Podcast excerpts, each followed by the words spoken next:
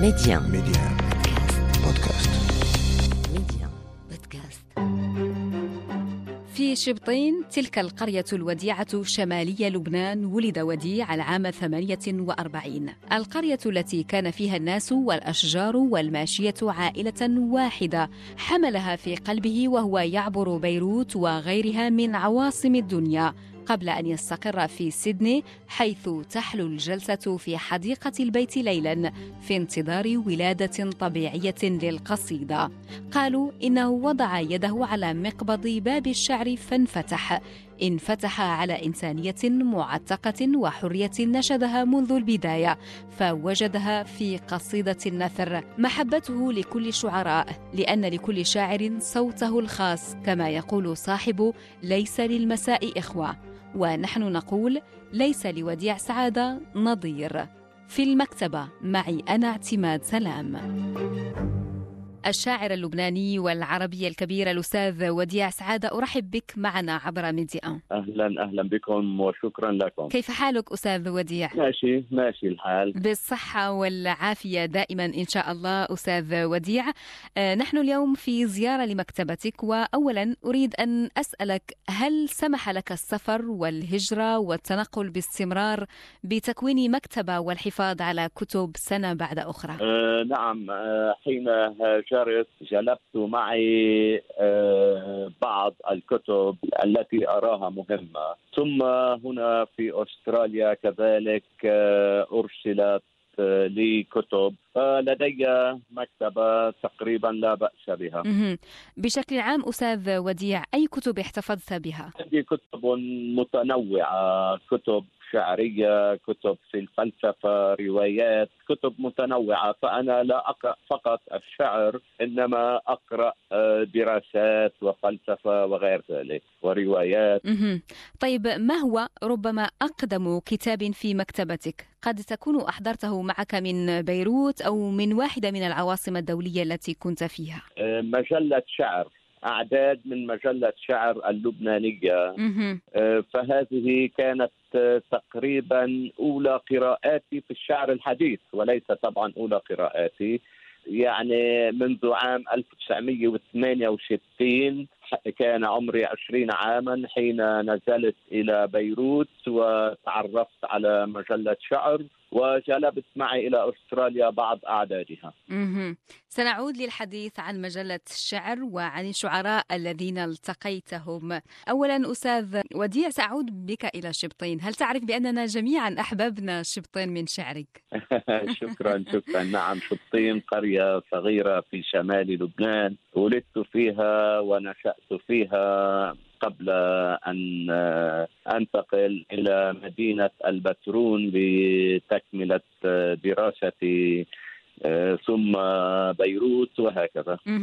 طيب في شبطين قضيت سنوات طفولتك هناك هل كانت لديكم في البيت مكتبة أو في القرية عموما هل كانت تتوفر مكتبة؟ للأسف لا للأسف لا فأنا لم أتعرف إلى الشعر الحديث وأنا في قريتي. مع ذلك آه، يعني كتبت الشعر الحديث أو قصيدة النثر بالأحرى.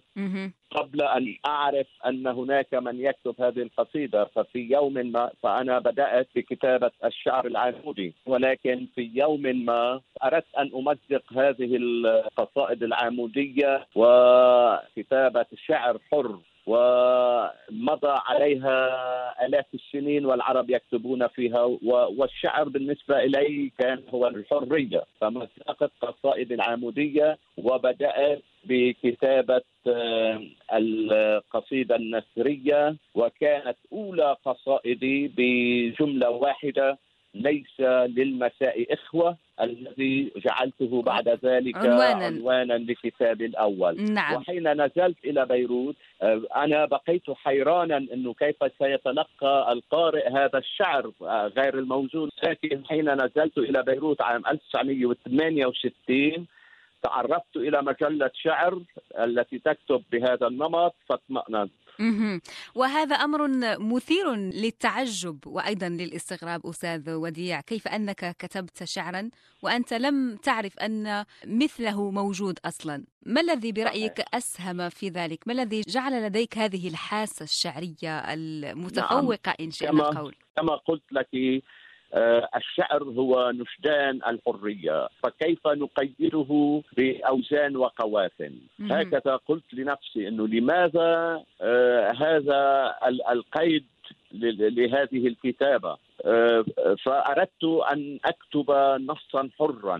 لم أكن أعرف أن هذا يسمى قصيدة نثر أو أو يسمى شيء آخر. فبدأت بكتابة آه، القصيدة النثرية. نعم.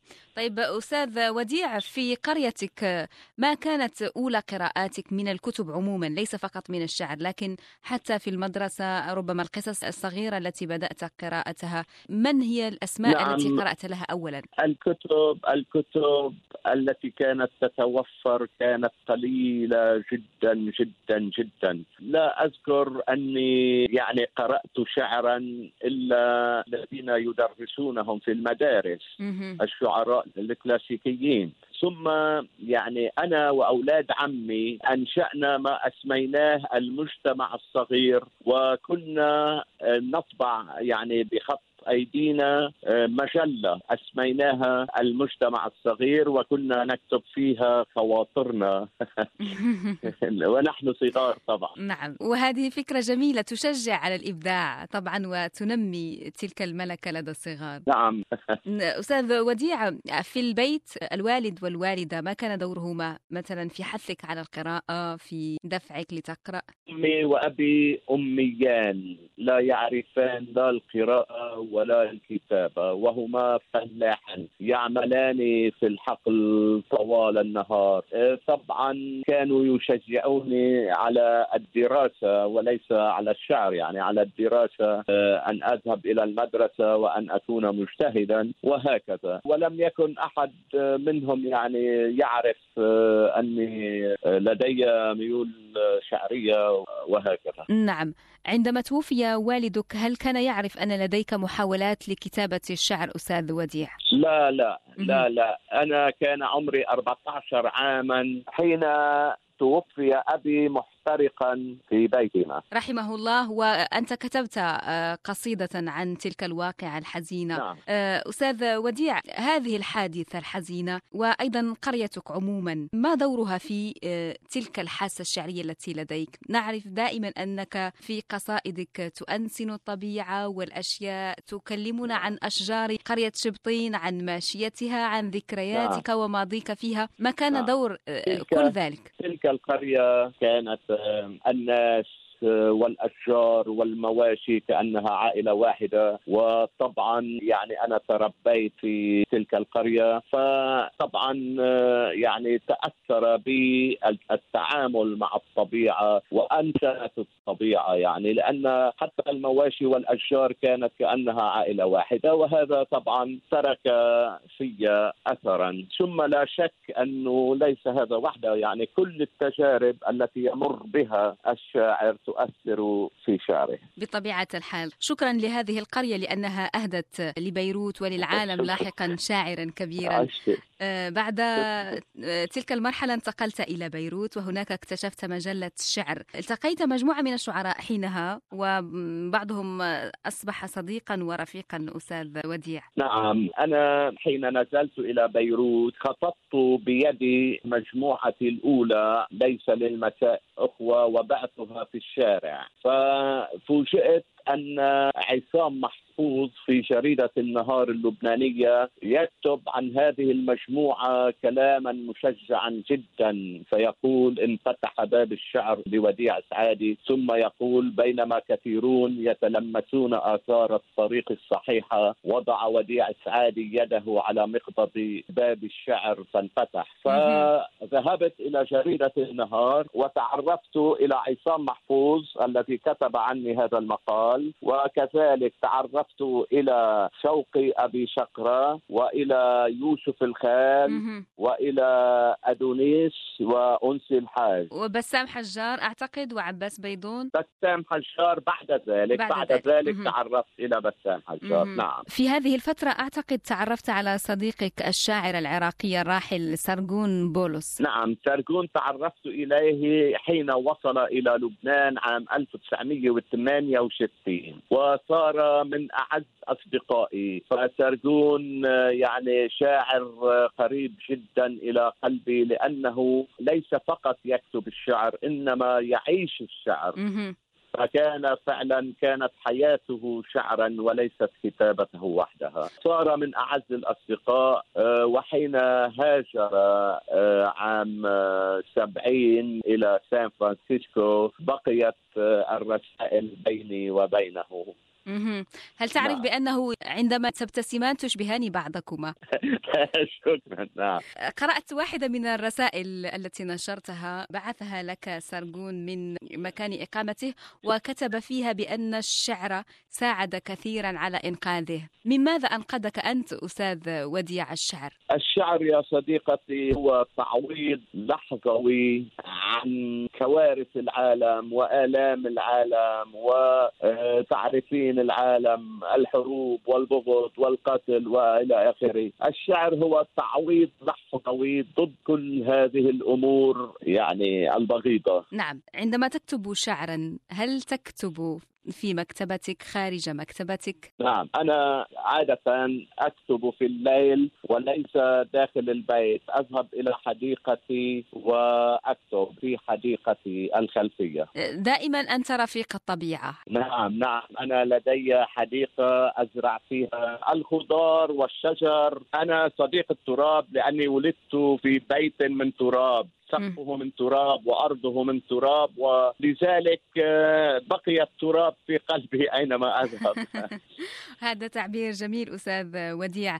هل لديك طقوس معينة أثناء كتابة الشعر؟ مثلا القصيدة هل تكون ولادتها مرة واحدة أم لديك طقوس لميلاد أي قصيدة من قصائدك أستاذ وديع؟ نعم أنا لا أكتب إلا حين القصيدة تفرض هي نفسها علي. يعني ولادة طبيعية وليست ولادة قيصرية إن لم تأتي هي لحالها أنا لا أحاول أن أجري إنه أن أشتغل عليها اصطناعيا لا. فكتابي الأول مثلا ليس للمساء إخوة عبارة عن 52 قصيدة قصيرة هذه 52 قصيدة قصيرة هل تعرفين نتاج كم سنة؟ نتاج 13 سنة. يعني أنا القصيدة هي تنسكب إما أن تنسكب تلقائيا على الورق وإلا لا يعني إما أن تأتي دفعة واحدة أو لا تأتي. نعم. إما أن تكون ولادة طبيعية أو لا تكون. لا تعترف بالولادة القيصرية.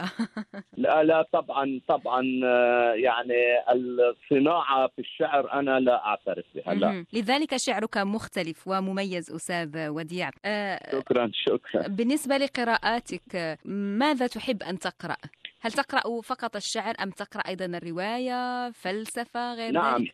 كما قلت سابقا أنا أقرأ لا أقرأ آه، الشعر فقط لا أقرأ الرواية أقرأ الفلسفة أقرأ الدراسات يعني لا سيما لا سيما أن الشعر الحديث كسر الحواجز بين الأنماط الأدبية يعني صار في الشعر الحديث هناك القصة هناك الفلسفة هناك الفكر هناك لا أنا قراءاتي متعددة وليس بالشعر وحده. طيب آه، عندما تقرأ الشعر لمن تقرأ؟ من زملائك الشعراء؟ نعم أقرأ للجميع. طبعا أقرأ للجميع وأحترم الجميع وأرى أن لكل واحد صوته المميز. هذه النقطة عندك مهمة أستاذ وديع. ولا مرة سمعتك تنتقد شاعرا أو تقلل من شأن شاعر؟ دائما تقول بأن لكل شاعر خصوصيته ويجب أن يحترم كل شاعر ما سبب. هذا الكرم أو هذا السخاء في هذا الرأي؟ لا لا آه، أنا لست قاضيا في الشعر أنا لست قاضيا أنا أحترم كل الشعراء ان في كل شاعر ما يميزه. لذلك يعني طبعا يجب احترام جميع الشعراء لأنه كل واحد له صوته وأسلوبه وهكذا. نعم وهذا الكلام لا يقوله إلا شاعر بلغ من الشعر عتيا مثل وديع سعادة. عشت عشت عشت طيب من من الشعراء ربما تذكر لنا من المغاربيين؟ أذكرهم جميعا. لن أسمي لئلا أنسى أحدا طيب سأحترم دبلوماسيتك الشديدة أستاذ وديع نعم. كنت في المغرب وحزت جائزة الأرجانا العالمية للشعر نعم. وطبعا هذه ليست أول جائزة مسارك حافل بالجوائز أستاذ وديع ماذا تعني جائزة لشاعر مثلك؟ أنا أشكر الذين يقدمون الجوائز وأشكر بالأخص بيت الشعر والمغرب على تقديم جائزة الارجانا لي. وما يميز هذه الجائزة أنها يعني تذهب إلى الشاعر من دون علاقات عامة. بينما أرى أن معظم الجوائز الأخرى لن أقول كل الجوائز الأخرى الشعراء هم الذين يرشحون أنفسهم يرسلون كتبهم وكذا. وهناك علاقات عامة يعني تحكم هذه الجوائز. أما جائزة الارجانا أنا فقط كنت أسمع بجائزة الارجانا ولا أعرف أحدا من أعضائها على الإطلاق. فهم اتصلوا بي كنت في قرية شبطين وقالوا لي هذه السنة الجائزة لك. آه يعني أحترم كل الجوائز ولكن في الدرجة الأولى أحترم جائزة الأرجانا والقيمين عليها لهذا السبب. نعم وهي جائزة منحت على مدى دوراتها لكبار القصيدة وأنت طبعا منهم أستاذ وديع. آه خلال هذه الفترة الصعبة نعم. طبعا أستحضر بعض الأبيات التي قلتها. قلت ماذا يحدث لو صمت العالم لو اختفى ضجيج البشر لحظة أما كانت الأرض تستعيد بعد صحتها؟ نعم. هل استعادت الأرض بعد صحتها بعدما اختفى ضجيج البشر بسبب هذه الجائحة؟ والله يا صديقتي أنا أرى أن البشرية تفني الأرض وكذلك أرى أن البشرية تحفر قبرها بيدها. أنا لست متفائلا بمستقبل بمستقبل البشرية وبمستقبل الأرض. ما سبب هذا التشاؤم أستاذ وديع؟ هذا التشاؤم على مدى التاريخ واليوم وسببه كما ترين الحروب، العنف، البغض، الاحتلال، الظلامية وهي تزداد يوما بعد يوم للأسف. عوض أن تقل عوض أن يتعلم البشر من من تاريخ طويل من آلاف السنين. عوض أن يتعلموا ويعيشوا بسلام يزدادون شراسة وقتلا وكراهية وما إلى ذلك. كما قلت لك نعم الشعر هو إنقاذ لحظوي إنقاذ للشاعر حين كتابة القصيدة وإنقاذ لحظوي كذلك للقارئ حين قراءة القصيدة. نعم. طيب أستاذ وديع الآن ماذا تقرأ؟ آه قراءاتي متفرقة أقرأ ما يصل آه إلي. وتعرفين أني في آخر الأرض في أستراليا وبالكاد يعني أحظى بالإصدارات الجديدة في العالم العربي، لذلك يعني أقرأ ما يتيسر. نعم، عادة أستاذ وديع هل تطلب الكتب أم تجد بعضها هناك يباع أو إذا كان هناك شخص قادم أو أنت قمت بزيارة الصحب معك حينها ما شئت؟ نعم، الأمور كلها هناك مكتبات عامة ولكن لا تصل إليها الكتب الجديدة إلا نادرا. أحيانا يرسل لي الكتاب كتبهم عبر البريد من العالم العربي إلى هنا وهكذا ما آخر كتاب تلقيته عبر البريد؟ آه تلقيت يعني أكثر من كتاب لا أذكر غيره من كثرة الكتب ربما لا تتذكر.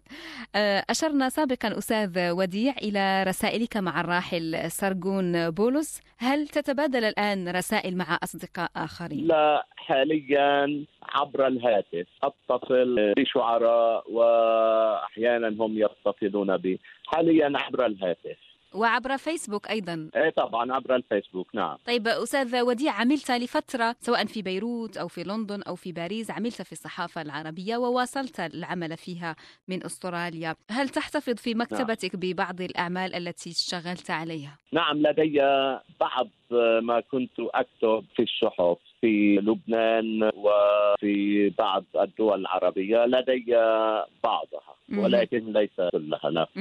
عندما تطلع على الثقافة الإنجليزية على الوسط الثقافي الأسترالي الآن حيث توجد أستاذ وديع هل تعقد بشكل أوتوماتيكي إن شئنا القول مقارنة بين الوسط الثقافي هناك والوسط الثقافي العربي؟ هنا طبعا هناك يعني ثقافة أسترالية مباركة وتابعت بعضها وصادقت بعض كتابها من بينهم مثلا الروائي ديفيد معلوف. المتحدر من أصل لبناني جده لبناني إضافة إلى كتاب وشعراء آخرين. يعني أنا لا أقارن يعني لكل بلد نشاطاته يعني وأرى أنه لماذا المقارنة يعني؟ لا داعي للمقارنة برأيك. لا داعي للمقارنة. خصوصا مع وجود الفرق أستاذ وديع. آه نعم حاليا الثقافة في البلدان العربية خبت قليلا كانت في الماضي أفضل بكثير. الستينات وأوائل السبعينات يعني كانت آه، الثقافة في أوجها وكانت هناك قضايا ثقافية وإلى اخره الآن آه، قلت قليلا وذلك طبعا يعود إلى ما يعيشه العالم العربي حاليا. مع كامل الأسف. طيب بين لبنان وأستراليا أستاذ وديع أين هو الوطن؟ يا صديقتي لغتي هي وطني شعري هو وطني المكان يا صديقتي حاليا أرى أن لا أحد يمكنه أن يقول هذا هو فعلا مكاني. بالنسبة إلي مكاني الأول ولبنان والدول العربية وليس في أستراليا. ولكن أجد أستراليا الآن وطني أكثر لأن أستراليا منحتني كل الحقوق وكل الاحترام وهذا ما لم أحظى به في وطني الأول. وأستراليا منحتك الأحفاد أيضا أستاذ وديع. نعم نعم. منحتني الأحفاد نعم. نعم. هل تسمح لهم بدخول مكتبتك عندما يأتون إلى البيت؟ طبعا طبعا لكنهم لا يقرؤون العربية للأسف. الكبيرة بينهم عمرها عشر سنوات. حفظك الله لهم أستاذ وديع. لا يمكن أن نكمل هذا الحوار دون أن نستمع لواحدة من قصائدك بصوتك. سأطلب منك أن تختار قصيدة وتقرأها لنا. طيب. قصيدة بعنوان المتعبون. المتعبون يجلسون في الساحة ينصتون إلى عبور النسمات التي كانت في الأرجح بائعين متجولين أو متسكعين فقدوا أقدامهم. للمتعبين ساحة بلاطاتها مع الأيام اكتسبت صفات إنسانية حتى أنها إذا غاب واحد منهم تبكي. المتعبون في الساحة وجوههم ترق يوما بعد يوم وشعرهم يلين في هواء الليل والأضواء الخفيفة. وحين ينظرون إلى بعضهم ترق عيونهم أيضا إلى درجة أنهم يظنون أنفسهم زجاجا.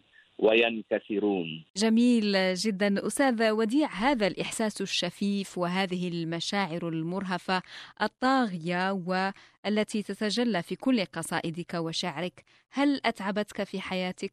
أتعبني ولا يزال يتعبني جدا. يعني آه ماذا أقول لك؟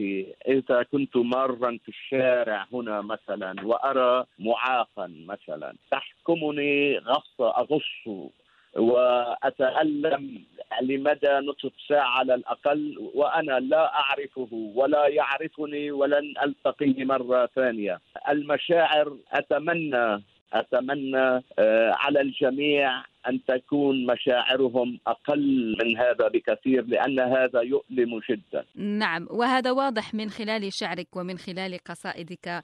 أستاذ وديع أخبرتني بأن الشعر عندك يأتي متدفقا دفعة واحدة وليس بشكل متقطع. مع ذلك سأسألك هل تكتب حاليا؟ أه، صديقتي أنا يعني لست موظفا عند الكتابة يعني لا أقول لنفسي أن هذا الأسبوع علي أن اكتب قصيدة أو قصيدتين. أنا حاليا آه، لا أكتب شعرا صار لي مدة حوالي ست سنوات لم أكتب شعرا.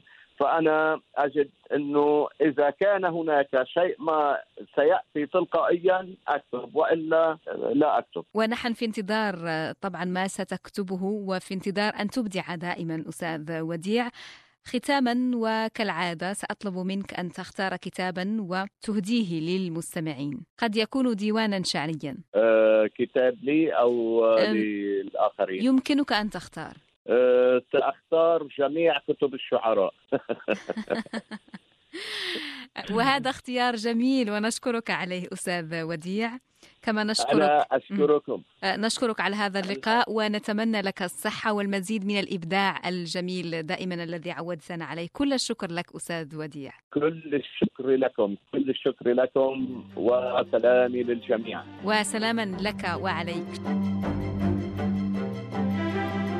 هكذا نودع رائد قصيدة النثر في العالم العربي الأستاذ وديع سعادة. أضرب لكم مستمعين موعدا الأسبوع المقبل لزيارة مكتبة جديدة.